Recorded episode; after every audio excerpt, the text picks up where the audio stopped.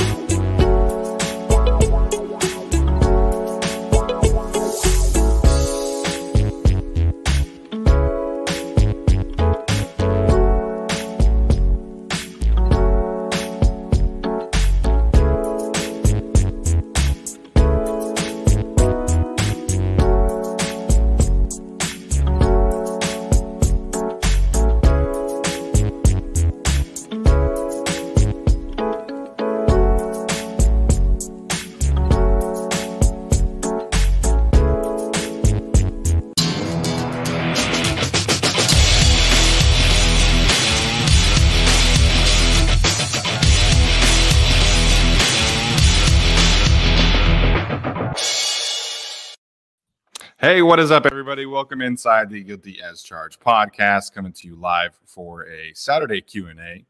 And uh, of course, my name is Steven. I am your host, joining you from uh, the Central Coast out here in California. So hopefully, our uh, Airbnb Wi-Fi, you know, is uh, doing good. Today. So, joining me as always are my guys Tyler and Alex. Tyler, start with you, man. How are you doing today? I'm doing very well, although I'm struggling to catch on to why Adam Schefter still has a job.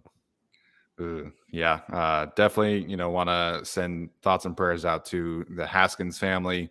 Um, you know, just a, a, tragic scenario. I was looking at his Instagram, and he, you know, he was posting some things yesterday down in Florida with his teammates and things like that. So, um, just a, a, a an awful situation. You know, thoughts and prayers to him. Uh, Alex, how you doing, man?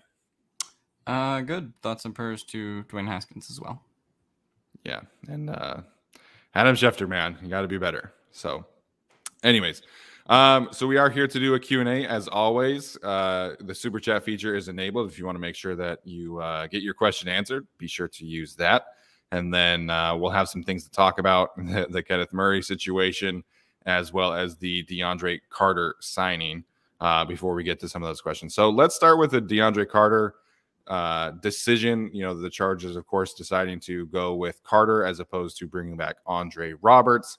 Alex, what do you make of uh, of this signing? I know you did a video earlier this week, you know, kind of breaking down the Chargers' options. So now that it's official, uh, what's your reaction to the signing of DeAndre Carter? Um, I think it makes a lot of sense. On paper, you would kind of want to bring, you know, such a fan favorite, someone like Andre Roberts back, who, you know, obviously kickstarted the the kick return game last year from what it was. Um, but I think you look at DeAndre, uh, DeAndre Carter as a guy who can contribute in the offense in the way that he can.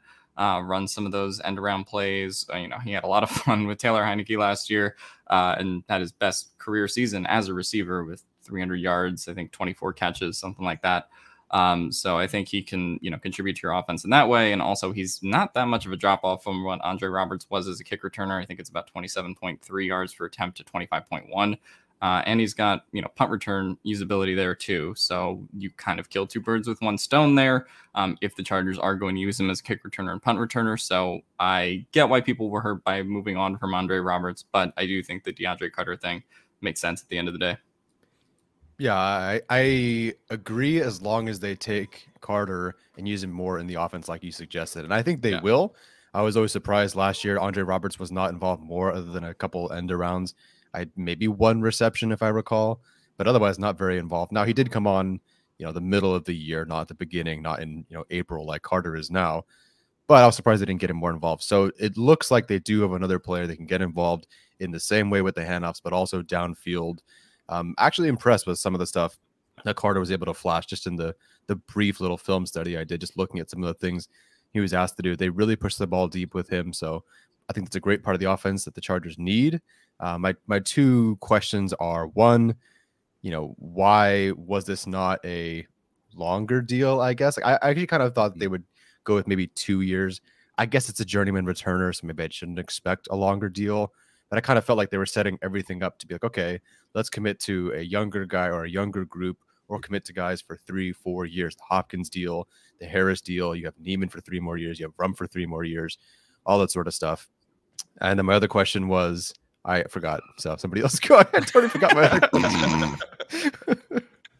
it's all good. I uh I'm curious to see how this works out as well from an offensive standpoint. I think, you know, when you're prioritizing this returner position, we all kind of figured that, you know, Ryan Ficken would come in and maybe target his guy through the draft like he did with the Vikings. Uh, I forget his name. It's uh Kene Ngaku or something like that. Kene Nwangwu, yeah. That's the one. Thank you. Um, so I, I kind of figured that they would want to get younger and, and, maybe get a you know a more viable receiving option. Yeah, like you guys are talking about. So you know this is that same kind of thing. It's just you know via free agency. Um, the contract is definitely interesting, like Tyler's pointing out. It's a one year, basically vet minimum contract, and you know if they are thinking of this player as somebody who's kind of on the ascent, like they have been in, in other instances, obviously then I'm a little surprised that this isn't a multi-year deal, maybe you know a bit more uh, of a, a, reward deal after having a career season. So I'm I'm curious about that as well. I would love to know what Ryan Ficken and, and Joe Lombardi are kind of thinking again. And this is something that's really interesting too is that you know there's no known connections between Carter and Ryan Ficken, which is also the case with Josh Harris and Dustin Hopkins. So um, Ryan Ficken clearly has a plan. I just would kind of like to know more about it. And uh, but I, I, think this ultimately is a good signing.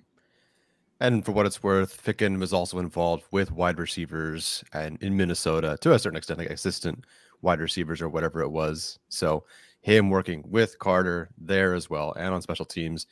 You know, some people weren't sure if he'd be a roster lock or not, but I think at this point, barring something, some crazy injury, I think he is a roster lock. Yeah, yeah, they... I, I, agree. But he is a roster lock too. Um, and so I think that probably gets you Keenan, Mike Williams, uh, Josh Palmer as the other roster locks, and then mm-hmm. Jalen Guyton is a probably. So that yeah. brings you up to five, and then at that point, it's a matter of whether they want to keep five or six receivers. They kept five last year. Well, they kept four receivers last year in KJ Hill, but um, yeah, but yeah, no, it's a matter of whether they'll want to keep five or six. Uh, and I don't know what this move suggests in terms of like the draft and, and stuff like that. But I still think wide receivers probably on their radar, like they talked about with uh, Olave and, and Watson when those reports came out yesterday. Yeah, you know, you mentioned keeping essentially four receivers. You know, Tyler and I were laughing in you know Allegiant Stadium when Roberts was out there running routes and like Justin Herbert just like there was no chance that he was going to him in any and under any right. circumstances. So, you know, maybe that's the goal here. Maybe you get a, a more viable receiver, like I like I we were saying earlier. But um, I really hope that they are going to keep six receivers next year because I, I, know everybody doesn't love Jalen Guyton, but he improved last mm-hmm. year. You know, he was really their only speed threat, and he, he did become a more well-rounded route runner. So mm-hmm. I, I'm in favor of keeping him around. Honestly, if they're able to add another speed threat, that would be great. But uh, I'm curious to see what this does. You know, like if Calvin Austin is on the board in the third round, excuse me, does this signing kind of like take him off their board? Like I think that's an that's an interesting draft nugget because you know Austin's more of that projectable slot gadget receiver kind of player, and that's probably what Carter is going to be doing too.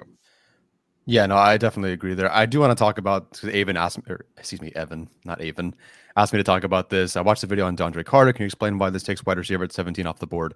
I don't think the signing of Carter takes the wide receiver off the board at 17. I think the Chargers are just going to be out of wide receiver at 17, which isn't popular, but This to me just is starting to smell like the Kyzir White situation where everyone's going, well, well, yeah, why would you let Kyzir White go? That doesn't make any sense. He's a good player. But it ended up happening, right? What we want to happen isn't always necessarily what the Chargers want to do.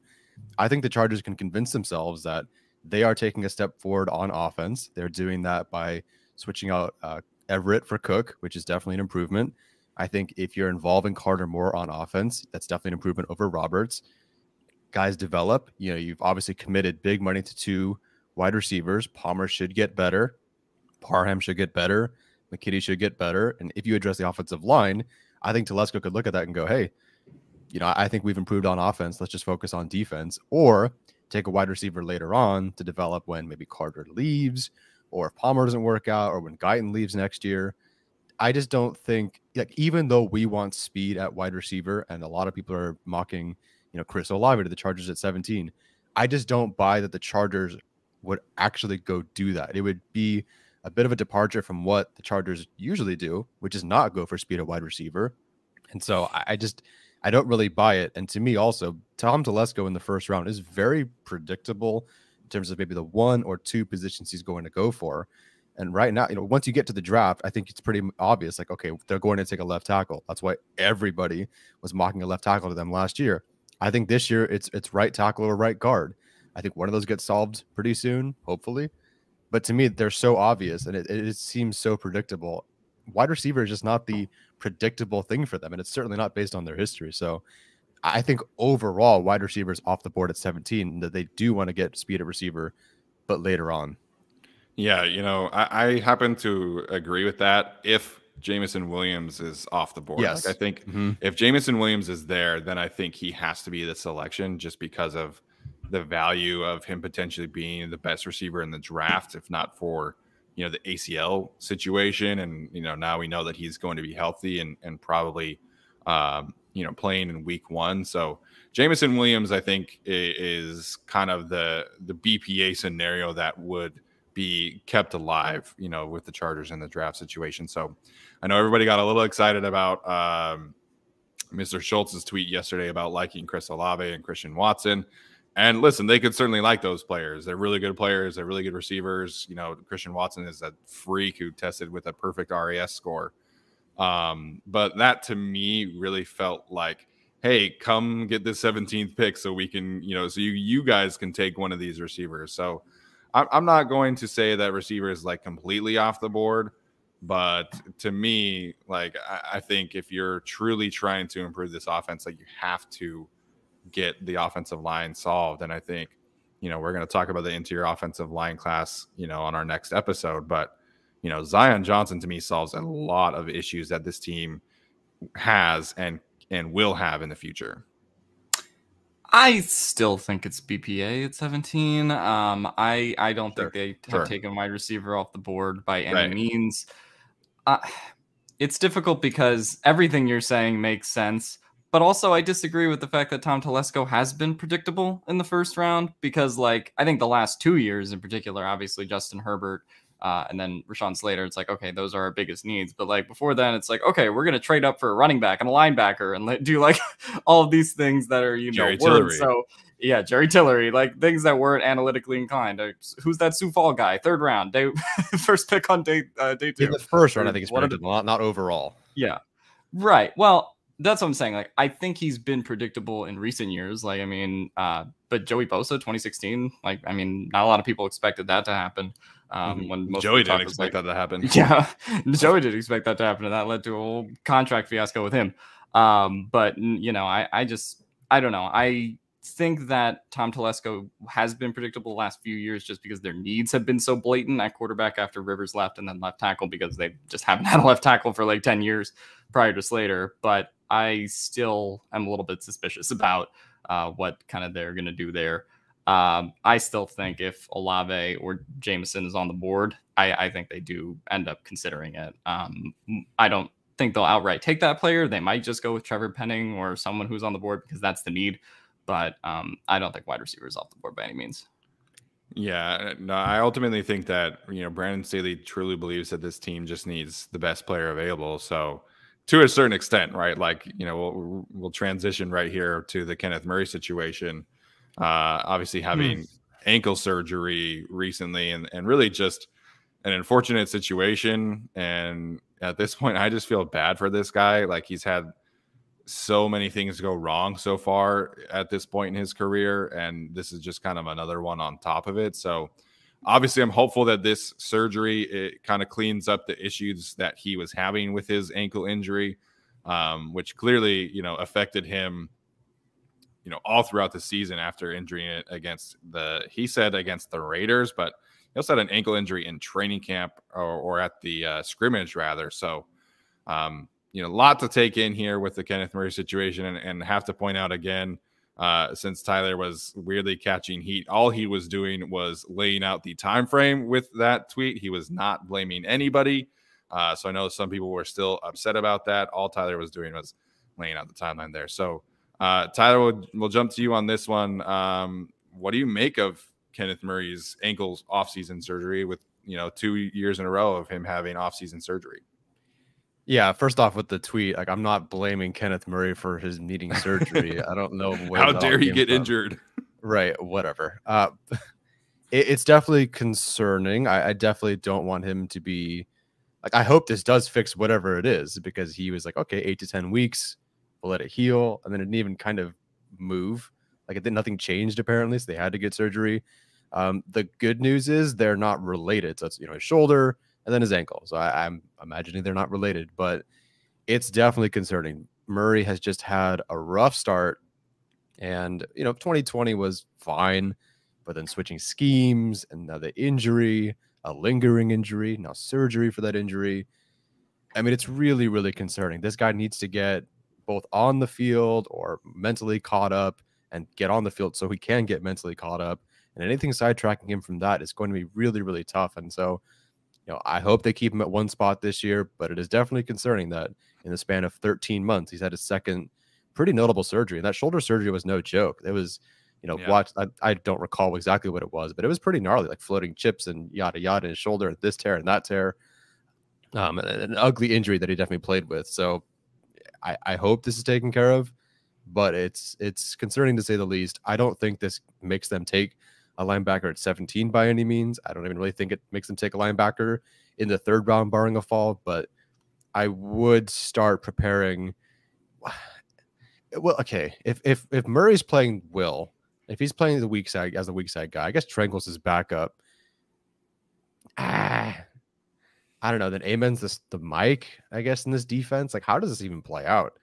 Because I'm trying to figure out what they would be looking for in this draft. Because so Murray would be the weak side guy, yeah, that's what he was last year. Yeah, But then what he was, last there. year. It's so hard to tell. At the, at the end of the season, he was playing edge.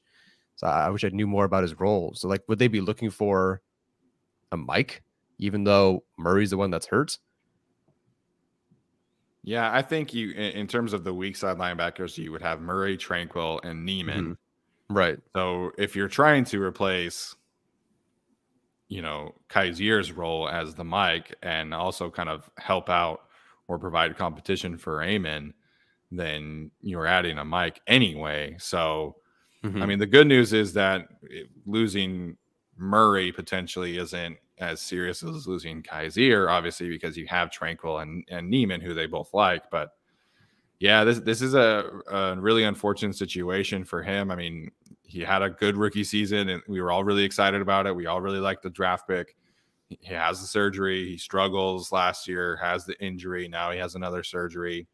So, you know, it's really unfortunate for him. You know, as somebody that we were all really excited about at one point.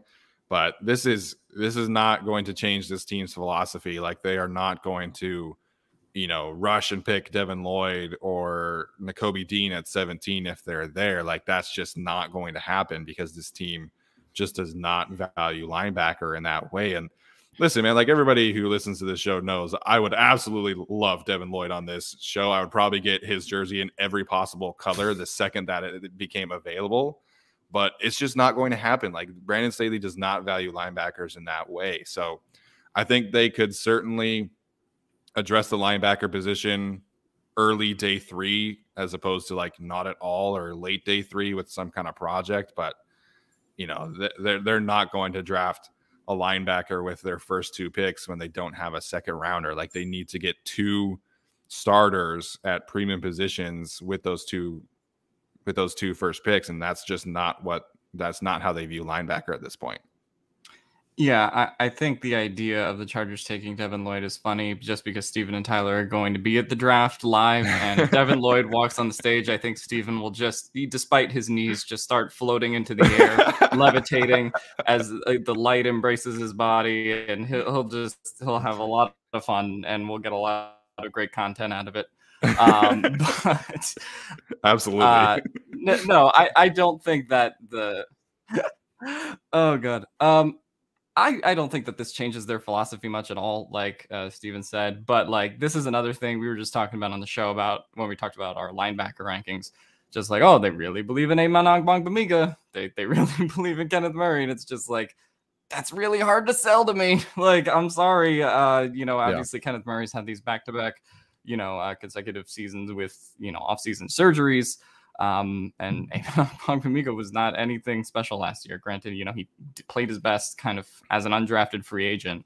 Um, but no, I think it's just a really tough, tough sell. And that's why letting Kyzir walk uh, was hard because it's just like now you're depending on, you know, some sort of like uh, Kenneth Murray, who's been banged up and not really too dependable over the last couple of years. Now another surgery, and now we just kind of got to hope he can fit into the scheme and hope he's healthy by the time the season starts and hope they don't move his positions around and hope that other guys don't get hurt, right? So there's just all these like mm-hmm. contingencies I think that like have to work for Kenneth Murray to be, you know, a, a, very serviceable, good linebacker one like we all want him to be. That I just, uh, I just don't buy it right now. But I hope it works out. I hope he is healthy, and I hope he's the player that we drafted him to be. Yeah, I'm curious to know about the timeline here. Obviously, we we haven't really gotten one. I mean, he just had surgery, so mm-hmm. I would mm-hmm. expect him to like be ready for training camp at the absolute best. But you know, I, I would imagine that he misses some time this year. So, I mean, obviously, yeah. As soon as we have that update, you know, we will have it for you. But, um, you know, I think one player here that I would potentially be really interested in, or a couple players that we talked about from our linebacker episode. I think Brandon Smith would be a fantastic bet here. You know, with the with the physical tools and mm-hmm. um, you know, I think D'Marco Jackson would be from Appalachian State and be another guy that I'd be interested in. He kind of fits the mold uh, of you know those day, those day three picks that Tom Telesco has traditionally valued. He was a standout at the Senior Bowl. You know, he has the physical tools. He has the RAS score. I think he was a former safety in high school. So mm-hmm. I think D'Marco Jackson on day three would would make some sense as you know, kind of throwing it out there for uh, a potential draft pick. Yeah, it would be a bit of a pigeon. I still think Brandon Smith works better as that weak side guy to keep him clean, let him run. But he did play Mike last year, and so he could only get better there. He looked good there. We graded him well there, so it's it's definitely possible. Um, Thomas Martinez pointed out Malcolm Rodriguez in the chat. It's definitely a couple of guys I have not watched yet. Yeah, I think they kind of have to take a day three linebacker at this point, though. Yeah, I just think you have you have too much uncertainty. So, you know, heading into the draft, uh, even after losing Kyzir, I was kind of expecting maybe one of the sixth or seventh round picks to be a linebacker, special teams kind of player again, like Nick Niemann. But, uh, you know, I, I think that obviously gets moved up again. Not not first or third round. I think the Chargers need to get starters, like premier starters, uh, in, in those first two picks you know, potentially like an offensive lineman, uh, some kind of DB or a receiver, a running back. You know, as much as people will hate that, I do think that running back isn't play in the third round. Um, two offensive linemen, an edge rusher in the third, something like that. Yep. All right, so uh, we will open it up for questions. Obviously, at this point, we'll we'll go through and uh, choose some that we have seen already. Otherwise, uh, super chat feature is enabled. So uh, hit us up with your best questions related to Kenneth Murray, the draft, whatever you guys want to uh, talk about. We'll get to.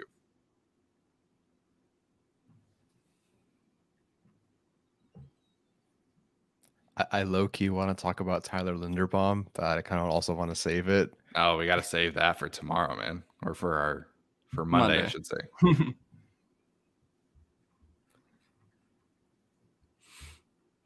NSN said he's putting money on us having a linebacker controversy midseason.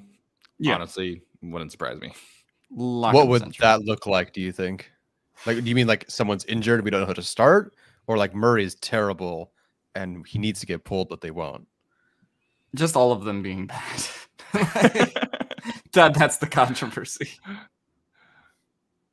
I mean, I, I think Drue. I think Drue is a good starter, right? Like I, I think we know that he, that he probably is the safest player there. I don't know if he'll be a, a technic like technically a starter, Right. but I, I'm comfortable with Tranquill starting. Man, I really am. It's just the, it's just the other players. Like you know, I think we all really like Nick Niemann, and uh, they like Amen Ogbongbemiga a whole lot. But I I think at least one of those two players will develop more in year two than we saw last year. We're driven by the search for better. But when it comes to hiring, the best way to search for a candidate isn't to search at all. Don't search match with Indeed. Indeed is your matching and hiring platform with over 350 million global monthly visitors, according to Indeed data, and a matching engine that helps you find quality candidates fast. Ditch the busy work. Use Indeed for scheduling, screening, and messaging so you can connect with candidates faster. Leveraging over 140 million qualifications and preferences every day, Indeed's matching engine is constantly learning from your preferences, so the more you use Indeed, the better it gets. Join more than 3.5 million businesses worldwide that use Indeed to hire great talent fast. And listeners of this show will get a $75 sponsored job credit to get your jobs more visibility at Indeed.com slash Blue Wire. Just go to Indeed.com slash Blue Wire right now and support our show by saying that you heard about Indeed on this podcast. That's Indeed.com slash Blue Wire. Terms and conditions apply. Need to hire? You need Indeed.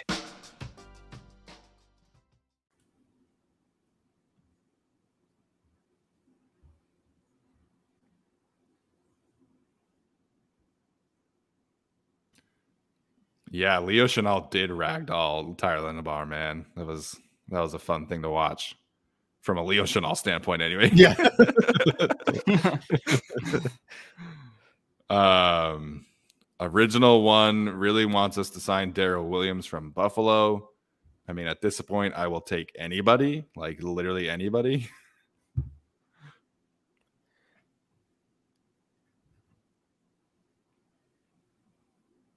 A lot of people asking about Stingley. This one's from Reality Check. Would you tr- rather trade it for Stingley or stay put and take best player available, even if we take a corner at 17? I mean, I'm fine with them taking a corner at 17. I think trading up for a corner and a corner who is Mhm. a little bit risky. I, I, I- like I, I think the whole point of the first round is obviously adding premier talents, but also mitigating risk as much as you possibly can. So to me, like the idea of trading up for Derek Stingley is just not something that I would really be interested in due to the kind of risk around him. And then you're trading assets to go get him. So I mean, they clearly like him. They're they're a fan of him. Obviously, you know, Brandon Staley would not be at that pro day if he were not. But if he's there at 17, I'm cool with it. But trading up for him, uh, I, I think I would be out on that, especially because you know at this point it's it's sounding more and more likely like the Vikings or the Washington football team are going to take him at 11 or 12. So Mhm. you'd have to jump all the way up from 17 to 10 if you want Derek Stingley, and that's just not. Uh, I'm not interested in in that at all. I'm not a fan of trading up for Derek Stingley, but I'm also not a fan of trading up in general. Like I just think there's too much talent that's going to be on the board at 17. Like regardless of who's there, whether it's a wide receiver, whether it's a cornerback, offensive tackle, whatever position they want to go for, corner. Um, that I, I just don't think trading up like in general makes sense. Also, I, I did see this, and I did have a question about this one from Todd Miller. Thoughts on Popper saying Pipkins may get some time at guard? I saw that in his article, and I, I had to like do a double take because I don't. Uh, Have they even touched him at guard this entire process? I mean, he's their swing tackle. I don't buy them. It was it was a weird inclusion for sure. Which article did he say this in? Uh, oh, I that don't the, the remember. six questions that need be asking or something? No, it was like I think it was like sometime this past week. I remember seeing that like towards the end. I was like, wait, what? Pipkins at guard? Like he has tackle feet. Don't we know that? Yeah, I mean the issue the issue with Trey Pipkins playing guard is that he's bad. like uh, this this whole idea of like taking somebody who is struggling to adapt to the position that they yeah are mhm. naturally born to play is that then you are just putting him in in more uncertain circumstances, right? Like Mhm. so Trey Pipkins is this developmental tackle and then you're going to switch in positions to a completely completely different position like that's just not how you develop players at a high level. So you Yeah, we didn't learn from Kenneth Murray. We're just going to do the same thing again. Pipkins. Like, I- I think- I mean, I know. I I think Pipkin's issues are are all strength and anchor related. Like you know, that's that's the biggest issue that Trey Pipkins has, and he's not super explosive off the ball. So all of those issues that he has would all be amplified at guard, where you do Mhm. have to be super explosive off the ball. You have to have a strong anchor. You have to be a really powerful run blocker, and that's just not what is happening. So. right. Um, I, I- I think he's pretty clearly a tackle.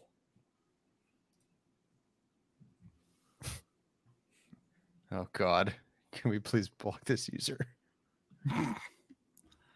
um,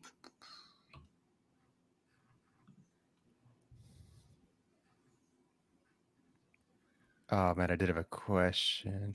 Okay, just because we're talking about this Pipkins guard switchback thing. So Manyweather, Duke Manyweather, a couple of times hinted sort of last year that the team, like some teams, reached out for to him for advice about certain players, especially in the draft, obviously. And I do think the Chargers value Duke Manyweather's input. Obviously, they got Slater, Aboushi's from there. They sent Pipkins to work with him.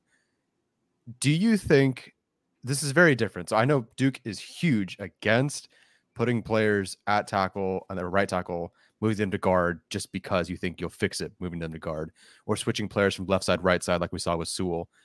Do you think now that now Feiler is not a rookie, it's very different, and he has played right tackle before. What do you think Manyweather's stance would be on someone like Matt Feiler switching from left guard to right tackle like that? Or do you think he would advise the Chargers if the Chargers are even taking his advice? But if they are, would do you think he would advise them to keep Feiler at left guard? Yeah, I think Duke's whole thing is obviously getting players to perform at their best and where they are most comfortable.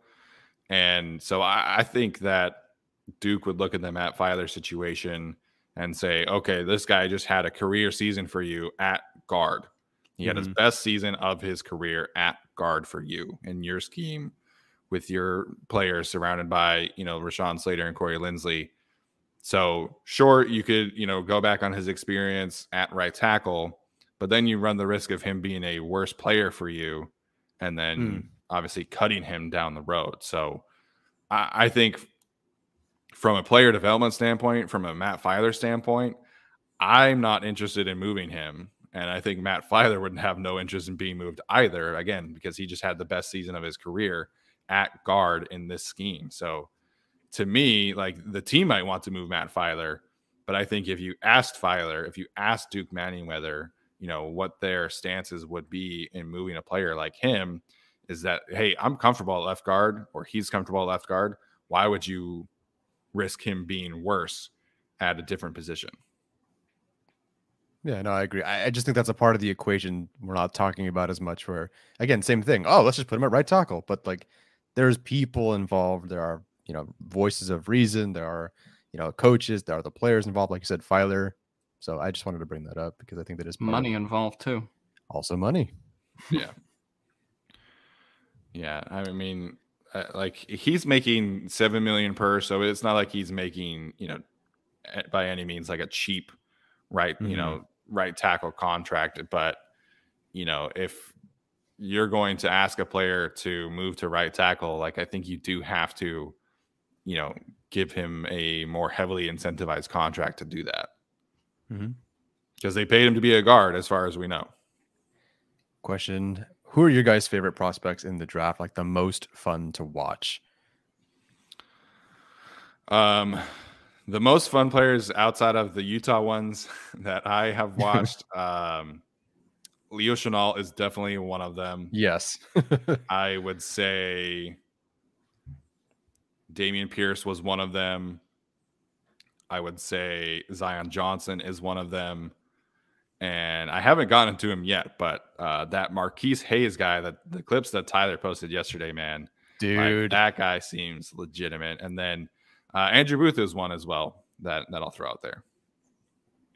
Yeah, Marquise Hayes, man, like, whew, it, it, there are problems for sure. Like he's not a first yeah. round grade by any means, but boy, was that a fun watch. Him against Baylor, watch him do the same thing against Nebraska too.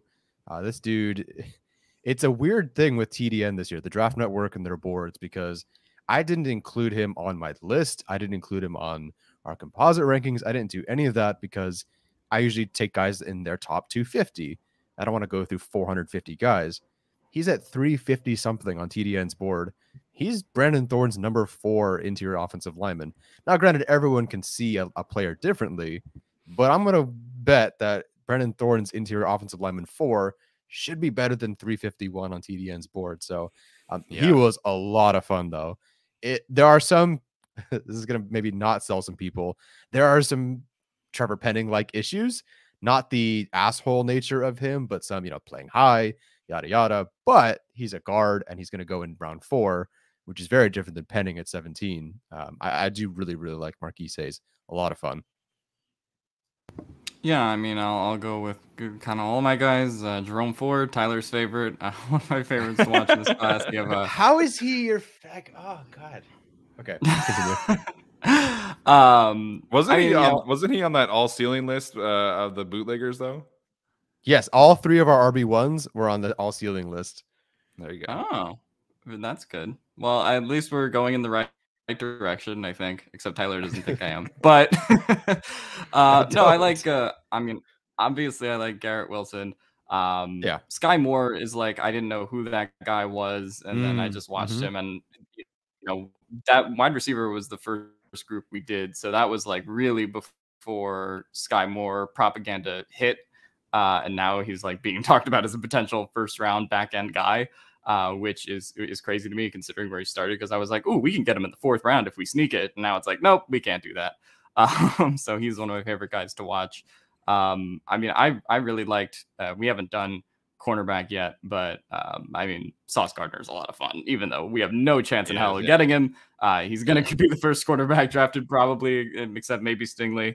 Um, but he's a lot of fun to watch as well. So I think there's a lot of fun guys.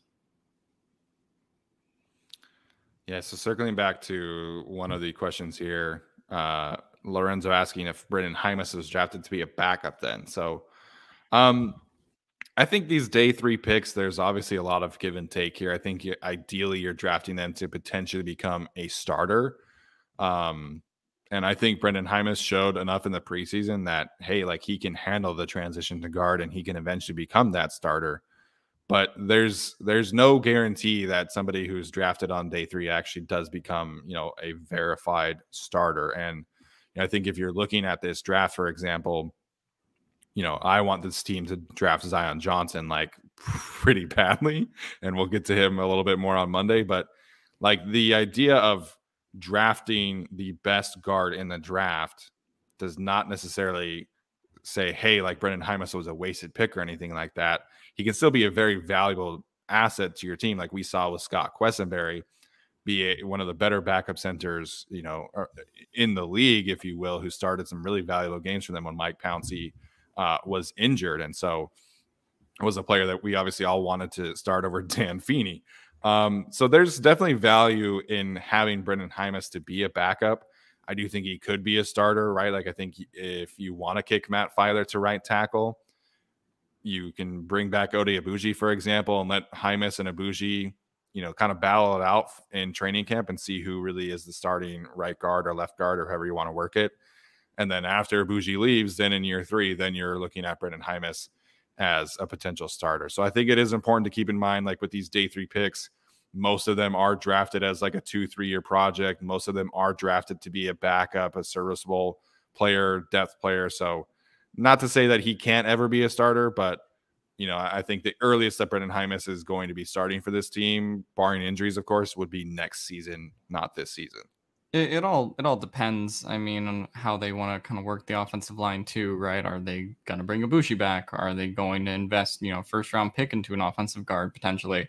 Um, so I, I think Jaimes is one of those pieces where you just kind of stash him for now, and if an opportunity comes where somebody gets injured or you know they just really don't figure out guard, then there's always potential for him to start. But um, I, I think he more than likely is a backup, and I think it's just harder with offensive line anyway, because optimally you want to be playing the same five guys all year, right? Like that's what everybody hopes for with their offensive line. So if Jaimes isn't a starter at the beginning of the season, and we don't think he will be, then we don't want him to see the field because that will mean someone got hurt, right? It's not like receiver where I think you can draft a guy in maybe the fifth, sixth, seventh round. it's like, okay, well, this guy's really starting to flash some stuff in training camp. We want to get him more reps, more reps each game um, I, think that's a little bit of a different nature to it, and you can kind of you know plug and play receivers as you do, which is I mean that's just harder to do with like an offensive lineman you took in the fifth round. Mm-hmm. I'm trying to look at some of their former players like Chris Watt. He started. Well, we got to week four and he started, although he was a third round pick. Sam Tevi barely started his first year. I think it just was that one or two games. then 2018 he got to start so it's just kind of however the situation plays out. Like Alex said, it just kind of depends. Like whatever plays out. Um, I don't think he was drafted to be a backup by any means. Um, I will say that Duke Manyweather, again, probably selling his guys, but you know, said that Jaimes was developing nicely, whatever that means. Um, he's hearing good things about his development, I think is what yeah. it was. So uh, who knows? Maybe they are really high on him. We never know. Yeah, I mean, like if you go into this season with starters as you know Slater, Jaimes, Linsley, Zion Johnson, and Matt Feiler, Like I would be pretty fired up about that. I think that's a really good offensive line. You have the two young pieces to develop with, you know, your two all pros and then Matt Feiler, who's really, really solid. So um, I, I, think it all depends, but I think when you're drafting these players in the third, in the you know fourth, fifth, sixth, seventh rounds, you're ideally not asking them to start right away. You know, James C pointed out Sam Tevi Sam Tevi wasn't drafted to be a starter. Like they, the team had yeah. Joe Barksdale on the team and Russell Okung on the team, and then shit hit the fan, and so Sam Tevi was all of a sudden starting. So, you know, I, I think it just kind of depends on the other circumstances, but ideally, you give these third these day three picks time to develop and you know be able to you know become those players that they are drafted to and not have to rush them onto the field. I think it's a similar thing with Chris Rumph, right? Like you're letting Chris Rumph develop for two years before you can kind of really see if he's a starting caliber player. Lots of offensive line questions today. Of course, I love that. So, yeah, yeah keep asking them. uh, NSN did ask, you know, can you try to get more of the team members, especially Ode, who we already had, Feiler to the podcast? I will say there's a certain long snapper on the team who is down to break down film on a live stream. Uh, wow. So we might be having uh, Mr. Josh Harris on a live stream. Wow. The, the, highest paid at his position. Wow. So he's moving Tyler right with now. the pole. That a boy. Yeah, there we moving go. right now, but we'll uh we'll figure it out. So yeah, really moving up with the snapper. um, you know what? We're we're getting there. I mean, we're we're always trying to add these players. I mean, getting to a Derwin James, a Justin Herbert is going to be very difficult. Obviously, Joey Bosa, like you have to go through a bunch of hoops to get those kind of top tier players. But, yeah. Uh, I mean, we're always trying. You know, we're, we're always sending DMs to all these guys and and mm-hmm. emails to their agents and things like that. So uh, it's not for a lack of trying, especially right now with the focus on the draft. Like, you know, that's that's kind of where our attention's at. So. Um, you know, after the draft, before the season, we'll definitely try to uh, get a lot more players on for sure. I'm hoping that we've interviewed, and Maddie and I, Steve, have all interviewed 40 whatever prospects. I'm hoping one of them joins the Chargers. Like, yeah. at some point, we're going to have some odds work out here, right? They have volume 10 shooting. picks. Exactly. No, we're yeah. just dart throws. We gotta here. we gotta get Jean Delance on the on the team. That'd be nice. That would be nice. One of uh, the people Maddie interviewed tore his ACL at the Packers uh, camp yesterday. Oh, that's right, the fullback. Yeah, yeah, yeah. yeah. And then people were really excited excited about him. There's a lot of people saying nice things about him. So who knows? Uh, I'm not having Gabe Neighbors on the podcast at this point. I think I've burned that bridge. um, I Look, it man, no, no, no, no, no, no. If Gabe Neighbors says he wants to come on, you let him come on. All right. I sat. He's got to get after... the gack up. I sat here after all the shit I talked about Larry Rountree and interviewed him face to face. If I could do that, you could do that with Gabe Neighbors. At least Larry Rountree's active. Yeah, that's true. It's true. Oh, Kassim Osgood's brother was in uh, Old Town Clovis. Interesting. That's where I live. Interesting. Um, all right, let's get to some more draft questions here. Is this about your sister? No, the, the, sis- the sister thing was um shoot uh, Egbole. It was not Kate Neighbors. Um, all right, Nimbus A. What round do the Chargers go after an edge or an interior def- defensive lineman? What do you think there, Alex? Ah, edge or interior. I don't think it's the first round unless like they want to take a chance on a Jabo falling, and I don't think they're going to go after Jordan Davis or any of those tackles. So probably, I mean, I think edge is probably harder in the third round now because you have the Mack trade. So if that hadn't happened, and you know maybe they re-signed Uchenna to a short-term deal, that could have been a possibility. I'll say for defensive linemen, I'll say probably third or fourth round. Um, edge maybe a little bit later, but also depends on what value is on the board. Yeah, I haven't done a whole lot of work on this edge group personally, so it's hard for me to tell exactly. But um, I, I, think if they're going to pick one earlier, it'd be edge, not interior defensive lineman. And I don't think, yeah, I really don't think interior defensive lineman's in play for them until late day three when they find like, oh, you know, we need another guy to replace Gaziano or potentially replace Fehoko. I think that's kind of your max. I like a lot of people. I know Michael Peterson just did that you know mock draft having them take Devonte Wyatt, but like Jerry Tillery Tillery's the starter for this team. That's not going to change. That's just not going to change. So I don't think any the first round. I don't think it's going to happen. I don't think it's really going to happen in the third round. To be honest, I, I think it's just going to be a ways for interior defensive linemen. Yeah, I think there's a slight chance that Jermaine Johnson would be on the board at 17, like Oh, really, really slight. Uh, Um, you know, especially if there are some quarterbacks going in the in the top of the draft, like unexpectedly. So, you know, like if the Saints trade up to five and take Malik Willis, like I think that obviously changes things. But um, I think that I'm not gonna completely rule out Jermaine Johnson at 17. I like I said, very slight possibility. Um, edge rusher, I think, would be in play third, fourth round. I think that's kind of the the last little stretch that you can find a viable starter and they do need an edge three like pretty badly. So, um, interior defensive line, they met with the kid from uh, Missouri State. I forget his name. Um, Johnson. Johnson, Eric yeah, who was at the Senior Bowl and also did the NFLPA Bowl, I think. Oh. Um, so I think that uh, Uwazurike from Iowa State could be in play. You know, obviously Jay Rogers was at uh, his pro day, but that to me is is like fourth round at the earliest. Whereas, so I do think third round is in play for edge rusher. Obviously, first round if Jermaine Johnson falls. Um, but yeah, interior defensive line is probably pushed down to push down the board at this point with uh, all of the signings that they have uh, made there. God, Jermaine Johnson's there at 17. Oh God. Yeah, It's I, gonna suck um, because we're gonna be at the draft, and they legitimately might pan to you, me, and Arjun and our reactions. and I really don't know what's gonna Please. happen. Like, Please. Oh my god. Yeah, Chorizo asking about what's what is your guys' worst case scenario in the draft? The absolute worst case that I can think of is trading up for Trevor Penning. Bernhard Raimann at 17. so just not off, just not off offensive tackle. Yeah, I mean, yeah, I don't like Raimann at 17, especially like oh OT four, OT five at 17 at that point, assuming Yeah. Penning goes earlier.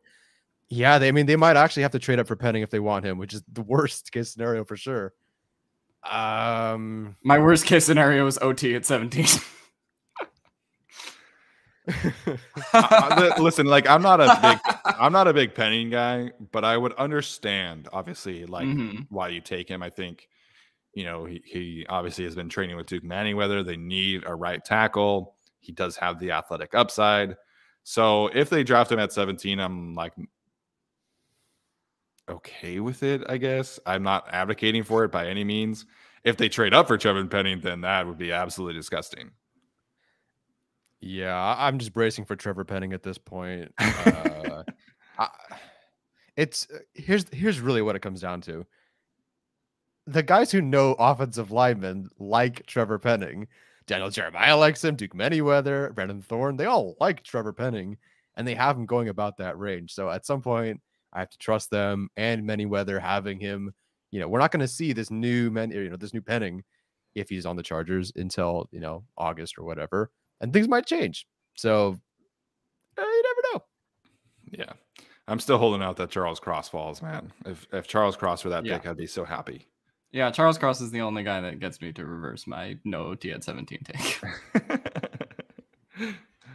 yeah, but I, I think in general, like you can hopefully find a, a, a quality starter there later on. Like to me, I think I'd rather take my chances of, of drafting one in the third round and taking a Zion Johnson or Kenyon Green at 17 and just getting a certified legitimate starter at guard and, and just kind of waiting for the tackle later. let's let's flip this. What's the best case scenario for each of us in the draft? Oh, Charles Cross, 100%. Okay. Yeah, realistically, Charles Cross. I, I could even make a case for Zion Johnson as a best case scenario because it's like you probably adjust right tackle at some point in free agency. So now you have Zion Johnson as one of your guards or whatever. Um, that'd be great. Best case scenario. Uh, I mean, yeah, Jermaine Johnson obviously would be freaking awesome. Cross. Yeah. Is a corner really like a best case scenario for me? Like, I, I it, even if it's a great player, well, I, I guess yeah. If it's Sauce Gardner, um, trading back. To be honest, like trading back and taking somebody is the best case scenario. Okay. What about yours, Alex? Uh, wide receiver. all of the wide receivers. Garrett Wilson, Olave, Jameson Williams, all of them. Oh, that's too funny. Um, just best case scenario is Steven choosing the offensive tackle and Alex choosing the receiver. Yes. Very predictable. um, but I, I think in, in you know if you're looking at this draft, I think there is kind of a drop off. Like I will have a first round grade on Zion Johnson, but I think if you're looking in terms of like getting a premier player, I think you're talking about uh, Charles Cross fall, a Jameson Williams fall, a Jermaine Johnson fall, and so I think those three players would be kind of worthy of best place, best case scenario. And I think after that, then you're talking about Zion Johnson, Chris Olave, Andrew Booth, Trevor Penning in that same kind of Mhm. instance. And uh, I wrote a whole thing about Jordan Davis yesterday for LAFB. If you missed that, please go check it out. That's my, my feelings there are are all pretty laid out. But uh, again, I would I would Jordan Davis is somebody I would I would understand them drafting, but I don't think it qualifies as a best case scenario in my opinion. I'm happy Yeah, that it's- Jordan Davis is probably projected to go above 17 at this point. So we've stopped talking about it and stopped beating it into the ground. But yeah. Uh, this guy sent in a couple super chats. Andrew Dang asking if we need mods for our channel. If not, that's totally cool. Um, What's I a don't know. mod? Oh my god. Someone Alex? who reads the comments and filters them and and you know blocks people. He, he would basically be doing your job instead of making your, you know, head explode. In that regard. I'm not gonna lie. I didn't think I didn't think he meant oh, moderator. Oh, like I a thought it meant modifier, a moderator? modification. Yeah, moderator. Okay. yeah. I think I meant mod like for a car, like a facelift for our channel. no. Because like our pictures are like me without any facial hair, Alex 65 pounds ago, Steven's Oh the same. god. We I'm need to wearing a change yellow the cover jersey. photo on the channel. Yeah, we need to change the banner. It's so bad. Steven looks the same. That's cool. In a good way. You aged fantastically over the last yeah. year. Steven, Steven looks the same. Me and Tyler have been through it. Science. um, good super chat question from Sean O'Brien. Who's your favorite third round LT? Um, I think Abraham Lucas is kind of past that at this point. He's getting a lot of second round hype. A Mhm. lot of Broncos writers think that he's in play for the Broncos second round pick. Uh, so yeah, Max Mitchell would be there. Um, let me pull up my lists. Kellen Diesch has moved up a bit for me from Arizona State, especially because he tested so well. I always just thought he was solid, like a solid dude. He everyone says he has good movement skills. I think he probably does, and he's not bad, but he tested better than I would have expected. So we got, I mean, probably Kennard, Mitchell. I mean, those would be those would be fun. Abraham Lucas, like uh, Steven said, you could maybe trade down Bike Thief Um, that that would be Rasheed Walker. Yes. Um, I mean, yeah, th- those are kind of like my third round options if they want to go there. But Yeah, Diesch's a good one. I, I think you know the the thing there is you're ideally hoping to be able to beef him up a little bit. Um, Braxton Jones from Southern Utah, probably early in the third round, is a bit of a reach, but uh, I think he's got some really interesting physical tools. Stood out at the Senior Bowl, which again we know is something that Tom Telesco really likes.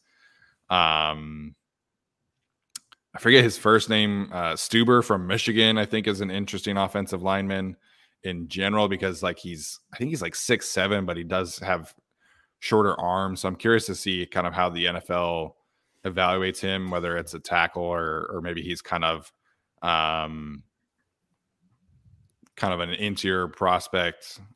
So uh, that's somebody that I'd be interested in drafting in the third round as well, but I don't know if he's like a verified tackle or not. Uh, I Andrew think Stueber. Andrew Stueber. yeah, I think TDN has him as a guard and Thorn has him as a guard. Somewhere. Okay. Yeah. Is it his 21st ranked guard or, or interior offensive lineman? I wasn't a big Stueber guy because he kind of feels like a non-mobile gap scheme sort of guy. But you know, Yeah. Get a An interesting one too to keep an eye on. I haven't watched him yet, but Zach Tom from Wake Forest has like basically identical measurements to Rashawn Slater, and Ben Fennell actually comped him to like a poor man's Rashawn Slater in terms of his technique and things like that. So, um, you know, one actual Rashawn Slater and one mini Rashawn Slater would not be you know the worst thing in the world. Yeah, I could live with that. From SoCal Bolts fan. Since Telesco always takes the highest rated player in the first round, who do you think the top rated players are on the Chargers board at 17? Devin Lloyd? like, honestly? yeah, I I, mean, think- I, I would, yeah, I, I would just imagine that the Chargers board is pretty similar to other boards. Like, I don't think it's going to be radically different. It's just going to be, you know, which which position do they think they need, and you know, if we're talking about wide receivers, for example, right, they might prefer a Chris Olave over, you know, a Garrett Wilson, right, because they feel like they need more uh, team specific speed, right? Or if you're talking about offensive tackle, right, who's ready more to play right now versus who's a project. So, I mean, I think I think it's probably fairly similar to the consensus. I don't imagine it's too different. For the ones who work hard to ensure their crew can always go the extra mile, and the ones who get in early so everyone can go home on time, there's Grainger, offering professional grade supplies backed by product experts so you can quickly and easily find what you need. Plus, you can count on access to a committed team ready to go the extra mile for you. Call, clickgrainger.com, or just stop by. Grainger, for the ones who get it done.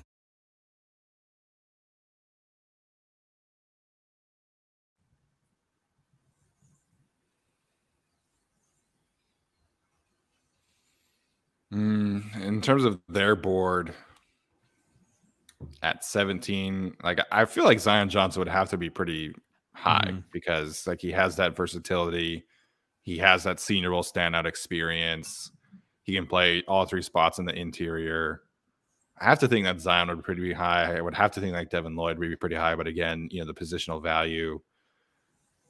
Staley loves defensive backs, so maybe Daxton Hill or somebody like that would be higher than we are all thinking. Maybe Andrew Booth is higher than we think. You know, I, I think Bra- I think Brandon Staley's board and Tom Telesco's board are probably pretty different. Yeah. I mean, do they always take the highest rated player though? I mean, I seem to remember a Jerry Tillery pick somewhere in there, but He, Oh, he was their last first round grade. really? Wow. That's he- what that's that's what what Telesco Telesco said. said after. Yeah, Well, I mean, he was our last first round grade, but sure. yeah. So I was looking at uh, I don't know if I should say this or not. Yeah. I'll Oh, well, what is it? you, you you can't just say I don't know It's- if I'll no, say it's it. Nothing, You have to it's say it nothing. now. It's nothing like intel wise. It's not a source thing or anything like that. But um, so I was I was writing that Jordan Davis article, and I was looking up like statistics of like Vita Vea, Derrick Brown, Taven Bryan, like these other like run stuffing nose tackles, right? And just like how Jordan Davis would compare to those players. And then like just out of curiosity, I was like, okay, like let me go look at Jerry Tillery's run stuffing statistics. Oh, Have, did, were, do you guys know? Have you guys looked at this? No, No, this is So I. I I was not super into like you know talking about the Chargers or anything like that at the point of when Jerry Tillery was being drafted, but uh, Jerry Tillery's run stop percentage uh, his last year at Notre Dame was four point six, which was like if you filter if you filter it to uh, if you fil- if you filter to 50% of snaps, it was like 190th in the country. and he had like 300 snaps. So it wasn't like he was playing a very minimal amount of snaps. Like he had like seven run stops and like a 4.6 run stop percentage his last year at Notre Dame. But he stomped on USC. So. oh my gosh, are you serious? yeah, I'm dead serious. I saw oh, that and it was like twenty-four percent missed tackle rate. Sweet. it's like shocker that player did not become a viable run defender. Oh my gosh. I'm trying. I'm trying to like think in my head, like how many. If, if he made seven run stops, how many run stop opportunities did he have? And that if it's 4.6 percent, that must be like around 200. So I don't know, somewhere around there. So he had twenty run stops in Uh oh, 20. 241 run defense snaps. Snaps. Okay. So it wasn't seven, but the run stop percentage was really low. The thing is, we all believed you because that's Jerry Tillery. Like, it didn't even- so yeah, I saw that. And so the the I don't know if I should say this comment was I don't know if I wanted to like pile on on Jerry Tillery or not, but uh, yeah, that was We that was we already do it on the show. It's fine. He's not coming on for an interview. Oh, 410 East Coast, Jerry Tillery, DJ Fluker as worst first round pick by Tom Telesco. I mean, I happen to think that Fluker wasn't awful. I just think he was played Yeah, at the too. wrong position from the start.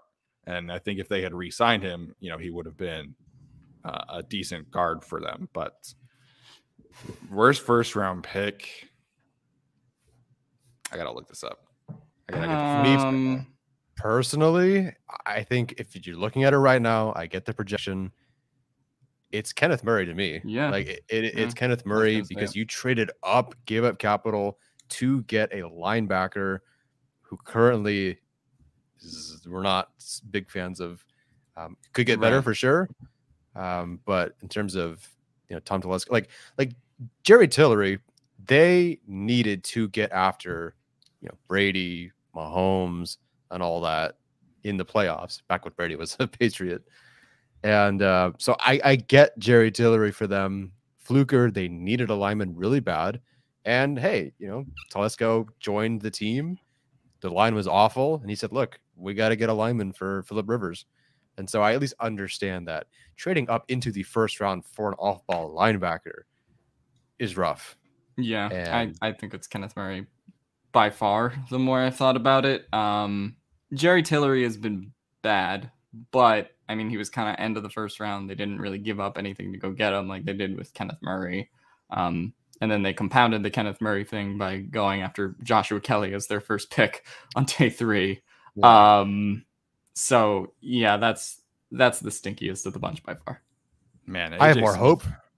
AJ Go for it. Smith had some real stinkers in the first round, man.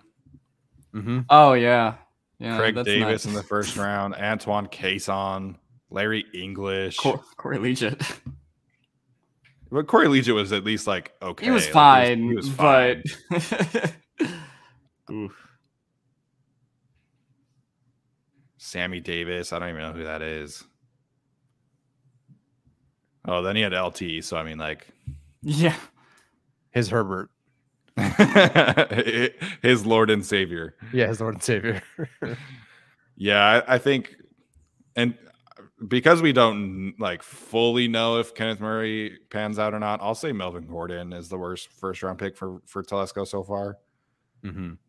Again, traded up for a running back. Running back. didn't hit a second round didn't hit a second contract for you N- only had one 1000 yard season like everybody always talks to me about like ryan mathews being worse than melvin gordon and ryan mathews had two 1000 yard seasons melvin gordon only had one so i think for now i'll say melvin gordon until we really know about kenneth murray and people will say Yeah. Verrett, and I get that. But yeah. that was an injury thing. Like if Verrett Right. had ever been healthy, he would have been a premier corner in this league, and we saw Mhm. what that was like at least for the two seasons he was healthy. Yeah, I know. Verrett. Peak Verrett was some of the best corner play I've ever seen. Yeah.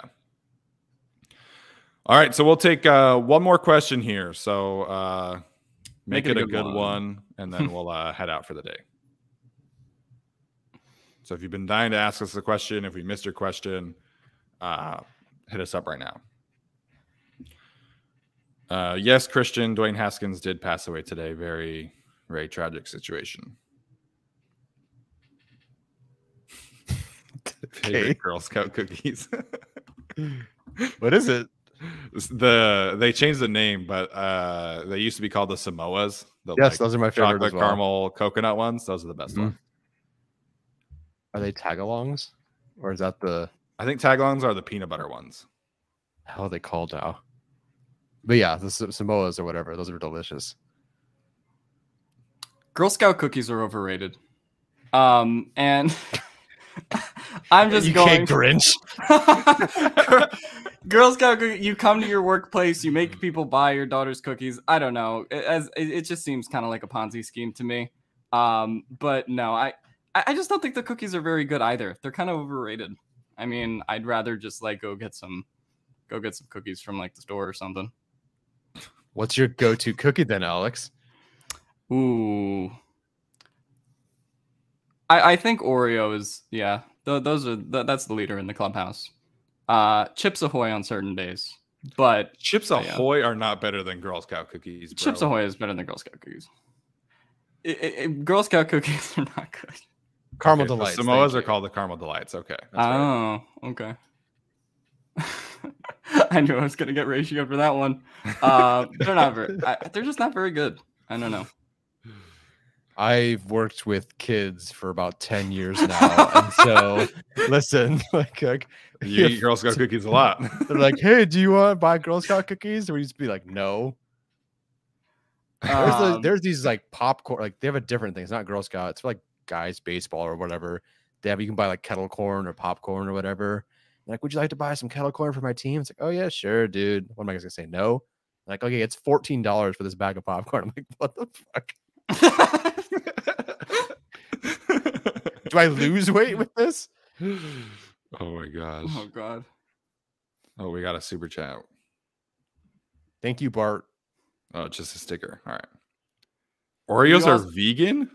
Yeah. No way. People pe- people are asking to deport me. I'm already out of the country, so you can't you can't do that. Boy Scout kettle corn. It's so nasty. I mean, it's fine, but it's not twenty dollars of my life. Yeah, I will say Boy Scout kettle corn is definitely like there's 50 feet of shit after Girl Scout cookies, and then there's Boy Scout kettle corn. So yeah.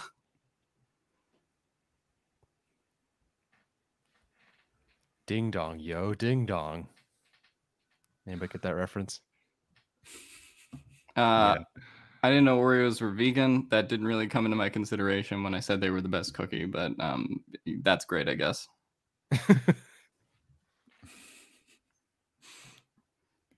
All right. How about some football questions, everybody? S- uh Chorizo asked us asked us who's the best on the grill. Do you guys grill very much? I grill. I don't know about you guys. no. When I have a house with a grill, I'll grill. Otherwise, I'm cooking them ribeyes in a pan. I I don't have a grill because I don't have a house. I have an air fryer. Um, that's There pretty go. good. I'll throw I'll throw a piece of chicken or beef in there at some points. Um, no, I'm not I'm not I'm not bougie enough for a grill. I I live in a third world country. I don't have a dryer. Uh, I mean, I just dry my stuff on the porch. I I you know I. it's not a great situation. I definitely don't have a grill. so by default, I am the best griller because I'm the only one who grills. Yeah. Who grills? Uh, But come on, it would have been you anyway. I'm pretty sure. Oh. Well, I I, don't mean it uh, like that. I don't mean it like. Alex's reaction. Just saying. I, I mean, so I we were in thanks we were in Utah for Thanksgiving this year, and uh, I hate ham. Like I, I'm not a big Yeah. ham guy at all, and that's always like the go-to Thanksgiving thing in my family. So I asked my parents, I was like, "Hey, can I grill a tri-tip this year and just like mix it up?" And everybody ate my tri-tip, and nobody ate the ham, and I was like, "Hell yes, let's go!" that's good. Yeah, That's nobody. solid. Nobody likes h- ham's just there. Yeah, I'm not a big ham guy. No. You can't do anything with it other than Yeah. like put some honey on glaze on it, and that's how you get honey it's, baked ham. it's not a versa- It's not a versatile meat. Late day three pick. yeah, it's the Jerry Tillery of yeah. Facts. The Larry Rountree of meats. All right, final question here. Uh oh, pause, Chorizo. Big pause there. um, all right, final question here. Superchargers 2197. What three positions must the Chargers address with their first five picks? Tyler, go first. Crap. Okay. Uh first. Well, first five picks. It's I don't know. It's So Yeah. wait, is first five saying the first, the third, fourth, fifth, and the Fifth. first? Okay. Yeah. So I think he's Um, like he, I think he's giving you some wiggle room. I, I, I think he just wants to Mhm. know like the three positions that you need to have Okay. in the first five picks as opposed to like you know an order or anything like that. Okay. uh corner tackle safety. Uh, I'm hoping Aboushi back as guard. So corner tackle safety for me. Ooh. Uh. Hmm. I don't know if they need corner. I'll go tackle. Hmm. Tackle. Actually, yeah, tackle corner. And if we're extending this to the sixth round with the first five picks, I'll actually say running back too. Uh, because Yeah. they they don't have a running back. They they don't have a running back right now behind Ekeler, and I don't think they can go into the season with their current situation. So I'll just say, like in those first five picks, I do think they probably need to take a running back. I actually agree with you, Alex. I I was gonna say Nice.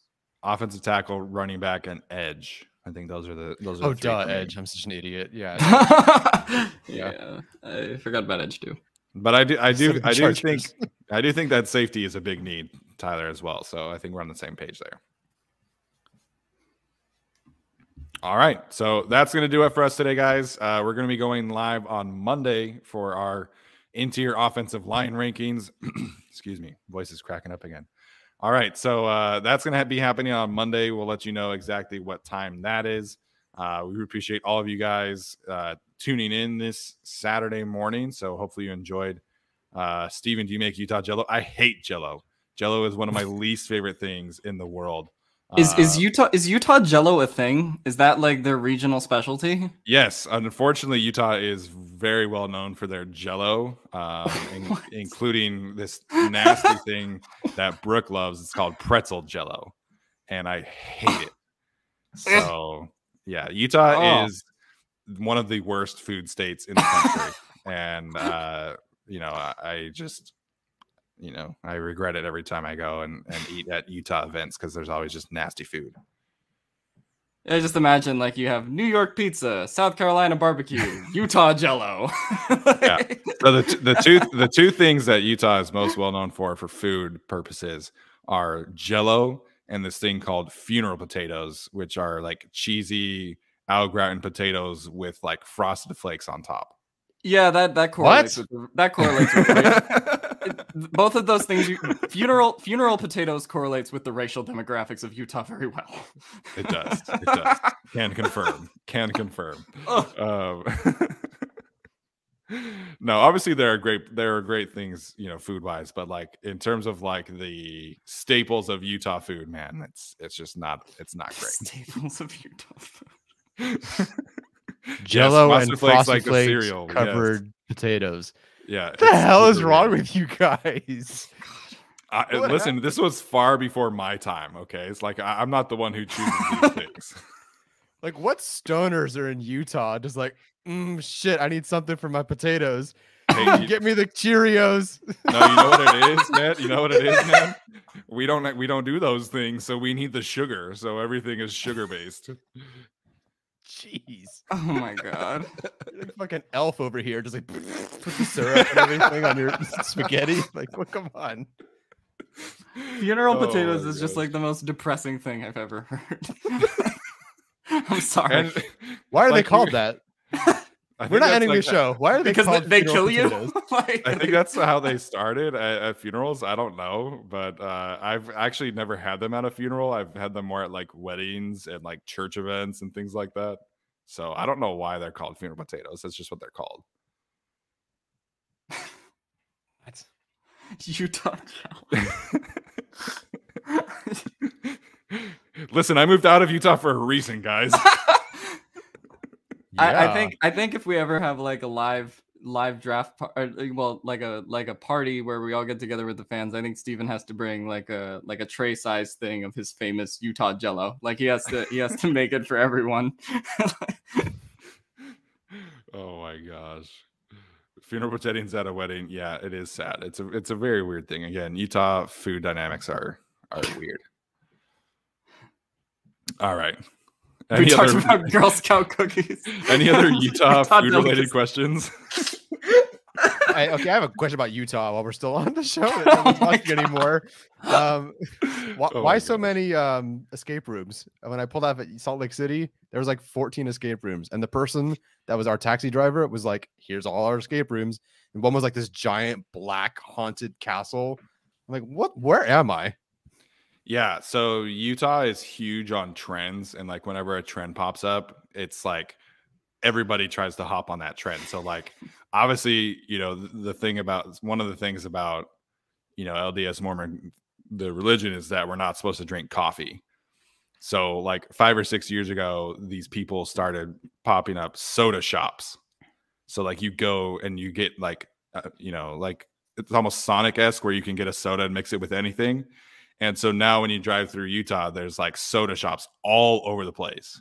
are there people who like have substituted soda for coffee so like at 8 a.m or Oh, yeah. whatever they'll Oh yeah, my dad, my dad drinks a diet coke every single morning with his breakfast. that's disgusting I know I'm it is. sorry. disgusting. that's I know gross it's it's super weird. Does I- the spice I- aisle exist like- in Utah? and also like i don't know if that's by mormon law like that's objectively unhealthier for you to Yes. drink a coke in place of a coffee yes, it's a it's a it's a huge thing. So, anyways, that's that's why the, like the escape room is so popular because it's like one guy came up with it, did a couple chains, and it like did really well, and so other business owners are like, let's just do another escape room.